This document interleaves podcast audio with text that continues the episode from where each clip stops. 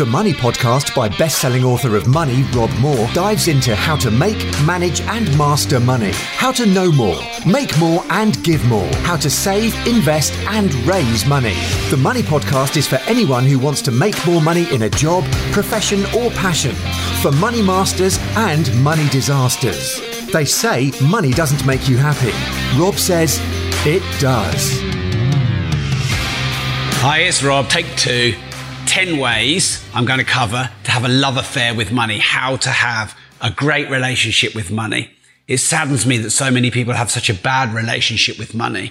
Uh, and I know when I was in a lot of debt, I had a terrible relationship with money the irony of money is a lot of people think that people who are rich, all they do is think about money and they're obsessed about money. I would argue that people that are first world poor or skint, they spend more time thinking about money because they're worrying about it all the time. So I've got 10 things that I think can really help you have a love affair with money. I'm going to go into some detail on those. Um, and hopefully just get you to see that actually money doesn't really have any meaning as such other than the meaning that you place upon it. Um, so I'll tell you what, I'll list you the 10 and then I'll deep dive into the 10. So the first thing, oh no, before I do that, um, someone commented on my take one on my holiday shirt. You're damn straight it's my holiday shirt. Uh, I'm in the Cayman Islands. I can't actually go outside at the moment because the kids are in here and there's a, a quite a deep swimming pool there. So I just have to stay in the house, but I will do some lives from outside. Sorry if you're listening and that's a bit of a tease um, that you're not in the Cayman Islands, but hey, you know, um, you'll have your time. All right then. So, uh, number one on how to have a, a, great love affair with money is understanding what it is. A lot of people just don't understand what money is and they have all these beliefs and judgments and values and projections based on inaccurate information of what money is. The second thing is to see the good in money and not just the bad. Um, nothing has all upside or downside. Money has downside, money has upside. But money is um, made by uh, machines that were made by man. Uh, money is a human construct. Uh, and as such, all the good and the bad that's in money is actually in humanity. Number three, um, realize that your beliefs around money aren't real. They're just your beliefs around money. So I'm going to ask you to think about what you want your beliefs to money to, about money to be. Should you choose, um, you know, to, to, to wipe the slate clean and, and to play the money game the way you want to play it. Number four is, um, use it for something great and use it for the greater good. By the way, I'm rushing through these because I'm telling you what they are and then I'm going to detail them. Uh, number five is remember people are going to judge you anyway around money, whether you have a lot or not a lot, whether you're flashy or you're subtle and humble. They're going to judge you no matter what. Um, number six will be that your past does not have to dictate your future.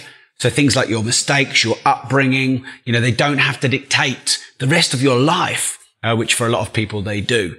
Um, number seven, um, uh, what, what it actually takes um, to have a comfortable amount of money. Um, number eight, um, a lot of people think they're taking from poor people or other people when they're hoarding or growing wealth. That's a mistake. That's a fallacy. We'll cover that. Number nine, um, you create much more economy. The more wealth you have, the richer you are. The, the local, what I call um, personal GDP you create. Uh, and then number 10, um, four ways to use your money, which I think are a really effective use of money, which should get rid of any guilt or, or worry about money. Okay. So let's deep in, deep dive into them then. Number one, understanding what money is and isn't. So what money isn't is everything that people think it is, except a universal mechanism of exchange of value, a unit of count, um, sorry, a unit of account, a measurement of worth, and value is, you measuring um, in a universal way your value so that it can be exchanged in an efficient and um, I guess universally agreed and accepted way. That's all that money is. Uh, now people think that it's evil. People think that it's greed, but no, human beings are evil and human beings are greedy, but of course human beings are also um, great givers of love and philanthropy and charity. Uh, and you know, human beings are kind and caring and supportive. So money will really make you more of what you already are. It's an enabler, an amplifier. So if you're already a philanthropist and someone who's a, a giver, um, you, if you have more money, that would enable you to do more of that. If you're um, a hoarder, you'll hoard more money. If you get it, hoarders don't tend to get much more. Um, if, if, you're greedy, it will fuel your greed. Um, but you know, all these other things that people think money is power, seduction, bribery, etc. That's just people using it as a lever their, their, their, their humanity is, is being exaggerated. Um, I tend to think that money will exaggerate the traits that you have as well as enable uh, those traits. So, um, you know, you can leverage it for good or you can leverage it for bad. Um, okay. Someone's just said on this live, Rob, lend me 10 grand to get started and I'll give it to you with interest in a year. Um, I don't tend to lend my money. I tend to invest it in myself. Fair play for having a pitch. Um, but I don't understand about the business model and I need to understand the value you can give me before I give you money.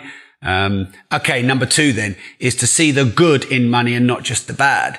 So money has fueled all philanthropic courses. It's built schools. It's built libraries. It's funded all research in medicine and vaccines. Um, you know, it's helped so many poor people across the globe. Now, I know some people will say that um, money has also caused some of those problems. Money hasn't. The individuals who are using the money for power have. Remember, money seem, will exaggerate your traits. It's an enabler and an amplifier. It's, it's a form of energy moving. Um, so if you see the good in money, the fact that you can use it for good causes, the fact that you can invest in products and services, the fact that you can tip people, um, the fact that you can maybe buy nice things for your children and do good things for the people around you, um, if you see that money is that vehicle, you'll tend to attract more of it. Okay, number three then is to realize your beliefs around money aren't real. So people think that money is what they believe it is. Um, and what they believe it is, is based on their past experiences, their upbringing, you know, maybe their schooling, their geography. Uh, but in reality, that's your individual um, beliefs and lifestyle and um, past experiences around money. Um, that doesn't make them real. So if there's any baggage you're holding on to, and, and be honest here, you know, do you want more money? It's okay to want more money, by the way.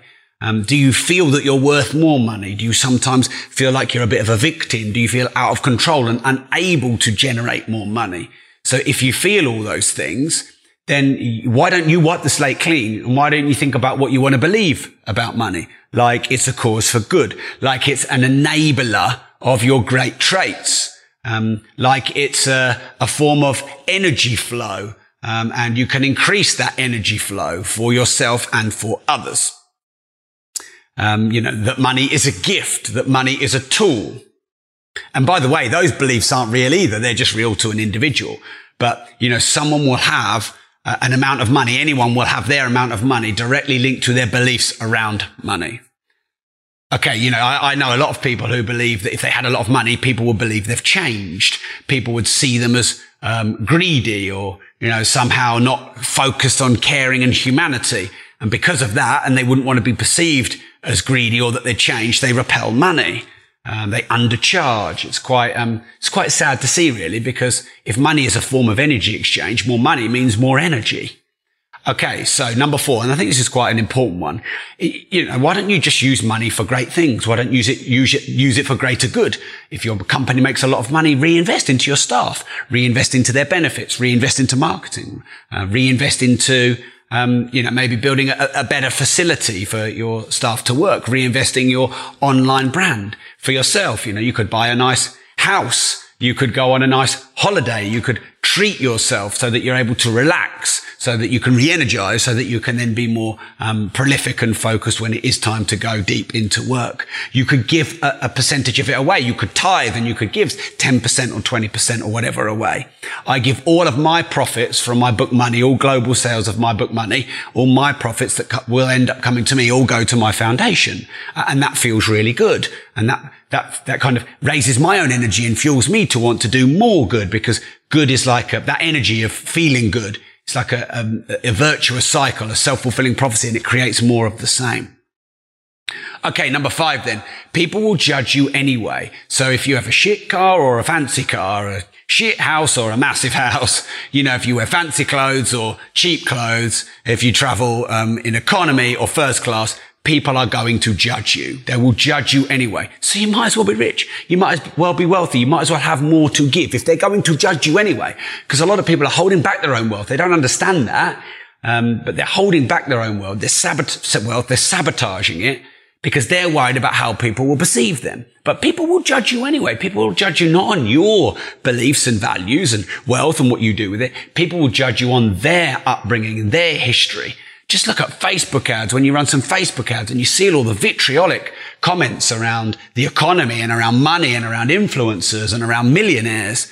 And you just see they're projecting out their own beliefs because they don't even understand these people that they're um, commenting on. They've never met them before. They don't know anything about them. They're just going, oh, I hate, being, I hate seeing Facebook ads. Oh, this guy says he's a millionaire. Then he must be an evil bastard. Keyboard warriors. Um, number six then. Um, your past does not have to dictate your future. So any of your past um, flaws and failings and mistakes and guilt and shame and a strong emotional memory that you're holding on to, that you have a, a big void in that does not have to dictate your future. But the problem is a lot of people's, you're right there, Bubs? Yeah. A lot of people's pasts are governing their futures, but every new opportunity of the present and the future doesn't have to be pulled down with the baggage that you carry forward from the past. In every new product that you create, every new client you meet, they're not like um, how your businesses went in the past or your clients were in the past. Whereas, like I said, a lot of people are, oh, well, you know, I've got rubbish clients who don't want to pay me much money and my last products and services bomb. So these ones are going to bomb as well. Someone wants to say hi. your hair's looking good, Bobby. Can I carry on? You just come and sit on my lap if you want. All right, we're on number seven. Can you see here, Bobby, number seven? Do you want to read out number seven? No? Okay, I'll read out number seven then. So, um, if you're honest, what would you like in your life? Uh, and I see a lot of people judging people who've got Lamborghinis or travel first class or go to fancy, um, you know, countries all around the world. When in fact they would want a really nice car and they would want a really nice house and they would want to travel to nice destinations. Who doesn't? You know, you probably want to put your kids through a really good school, a private school. You probably want to be able to, um, you know, treat them well. I'm not saying spoil them, but treat them well. So my guess is all the things that you want in your life, um, cars, travel, experiences. A lot of people say actually experiences is the way you should use money. I'm not going to judge. Look, they're saying you're cute, Bubs. Do you like girls? No? Okay. yeah. So a lot of people say that experiences, they're the things that, you know, are the great gifts of life. Oh, and they're, they're all free. No, they're not. If you want to go, go and travel the world, you need income to cover all your overheads while you're away so you can travel around the world. So why don't you think about all the things that you want to do and you want to have, and that can be material and that can be experiential. Um, and then actually plan out those things and then use that as a motivator to go and drive you to make the money to, to go and do those things so that you know that money is being used well. Therefore, you don't have that guilt or fear of judgment. Okay. Number eight then. Um, you want to read number eight? You're going to do it? We both read it. Yeah. Okay. Go on then. Number eight. So Know that you are not taking from anyone, merely giving value and producing. Perfect. So a lot of people think that, well, if I make a lot of money, not me, you, um, then they're taking away from someone else. Like money is a zero sum game. I win, you lose. I, uh, you give, I take. I have, you don't. They don't realize that money is a constant flow. There's a virtually limitless amounts of energy because, sorry, of money because money is energy. Someone said that I've been sacked. You're taking over, Bobby. You're better at the lives than daddy is. oh man, how am I going to get through these 10? This is going to be a podcast as well. Um, say hi to everyone on the podcast, Bobby. right. So, um, I can understand why people wouldn't want a huge amount of money if they felt like they were taking from everybody else. But money is a constant flow of energy. It's constantly moving around. There's consumers and producers, there's givers and there's takers. Money is um, currency. The word currency means flow, to flow, and money works best when it's flowing the fastest. And if you just imagine an old crusty note, like a, one of those old five pounds, you know, that nearly sort of um, breaks apart when you touch it. How many times has that been exchanged from me to my son to uh, the golf club to wherever? That might, that note may have gone around five hundreds to the footballer. Yeah. That might have gone around a thousand or two thousand people. So one five pound isn't actually a five pound. It's a five pound for, to me, then a five pound to Bobby, then a five pound to the golf club, then a five pound to the footballer, and, the, and it just goes round and round and round. So that five pound, a hundred times is 500 pounds. A thousand times is 5,000 pounds. 10,000 times is 50,000 pounds and on and on and on and on. So money uh, is continually exchanged. So you don't actually take from anyone when you have money, you produce value that they equate to equal or worth more than the money that they exchange. So when you give five pounds to someone, you expect five pounds or more in value. So you receive value and they receive the money. So you've received something. Um, that could be a, a, product that you consume. Generally speaking in the world, the, the richest people are the producers and the poorest uh, people, and I say first world poor, skint poor, are the consumers. Um, people who spend all their money consuming things, alcohol, addictions, food, you know, like just travel, etc., experience, and with no saving, investing, um, etc., they tend to be poor. Whereas producers, they produce products and services and investments that they are able to grow and expand and then leverage. Okay, number nine, the richer you are, the bigger the economy you create. So I call this um, your personal GDP. Um, so GDP is the amount of money that's flowing around an economy at a given period of time, and your personal GDP is the same. So if you're a billionaire and you fly by private jet, you've hired the pilot. Um, there's some maintenance people. There's the crew. There's all the big tips that you give. There's the drivers that pick you up there and back. Uh, and all those people are um, able to offer their products and services to you, the billionaire, um, and they're getting employment thanks to you having a lot more money. So when a lot of people think that actually the rich take from the poor. No, the rich produce for the poor to consume. Uh, and then the rich get richer and the economy around them is bigger and bigger and bigger. Uh, and therefore there's a lot more employment around them. So the, the amount of money and the amount of energy grows and grows and grows and grows and grows. So it's actually uh, the reverse thought process. Um, you don't take by making more money. You actually give more money by having more money because your overheads will increase and the amount that you spend will increase and there's people around you who will benefit from that. Okay. And then finally, number 10 is if you want to sustainably grow and make more money and have a love affair with money, then when you get some, save a bit, invest a bit, spend a bit and give a bit. Um, so that's what we're doing with Bobby. Bobby has been um, winning some. Hey, Bob, you're on again. Bobby's been winning some big lumps of money playing golf, haven't you? Um, uh, but we've asked him to spend half and save half, and when he's old enough to invest, he'll invest some as well. Okay, so save a bit, invest a bit, spend a bit, give a bit. Um, someone has asked, "Where's my little daughter?" She's over there on the iPad. Look, all you can see is the iPad and her legs. And my iPad. And there's Bobby's iPad. Yep, glad that we got that out there. We all needed to know that. Yeah. All right. So let me summarize then. I get a lot of feedback that, that, people like the summaries.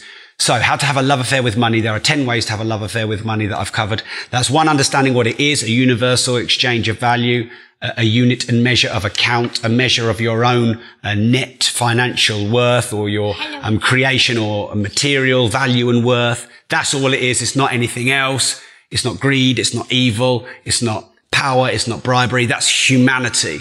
So money is made by machines that are made by man. Therefore, money is a reflection of humanity, both good and bad. So therefore, number two, you can see the good in money and not just the bad because it's paradoxically equal just like humanity are par- paradoxically equal good and bad. Number three, your beliefs around money, especially the bad ones, aren't real. They're just your experiences. So why don't you wipe the slate clean and think about how much money you'd like to make and what you'd like to spend and invest it on and what you'd like to do with your life and what you'd like to give back. Um, and you know what you'd like to believe about money that's going to be um, empowering for you. Number four, use it for the great greatness and greater good of society, of humanity, of yourself, to be the best version of yourself and to help humanity as much as you can. Number five, people are going to judge you anyway, so you might as well be rich. Number six, your past doesn't have to dictate your future your past mistakes, your um, past failings, your bankruptcies, your upbringing. So forgive yourself for all the mistakes you've made. Forgive others for the things they've wronged onto you or you perceive. Uh, wipe the slate clean. Start again with some positive, empowering beliefs. Number seven, if you're honest, you know you want a lot of money. You know there's a lot of things that you would love to do and places to go and things to have that, you know, that would fill you with joy. So go for it and don't worry about being judged. Um, and don't worry how much they're going to cost. Um, just go out and make it happen because um, a couple of others lead, link to this. Uh, number eight, you're not taking from anyone when you earn a lot of money. Um, you're merely creating and exchanging value and energy, um, which is latently stored in the money and then passed on to someone else. Number nine, the richer you are, the bigger economy you create, all the products and services and the employment that you can give to the world, the more money you have, the more places you go, the more things that you buy, the more that you invest.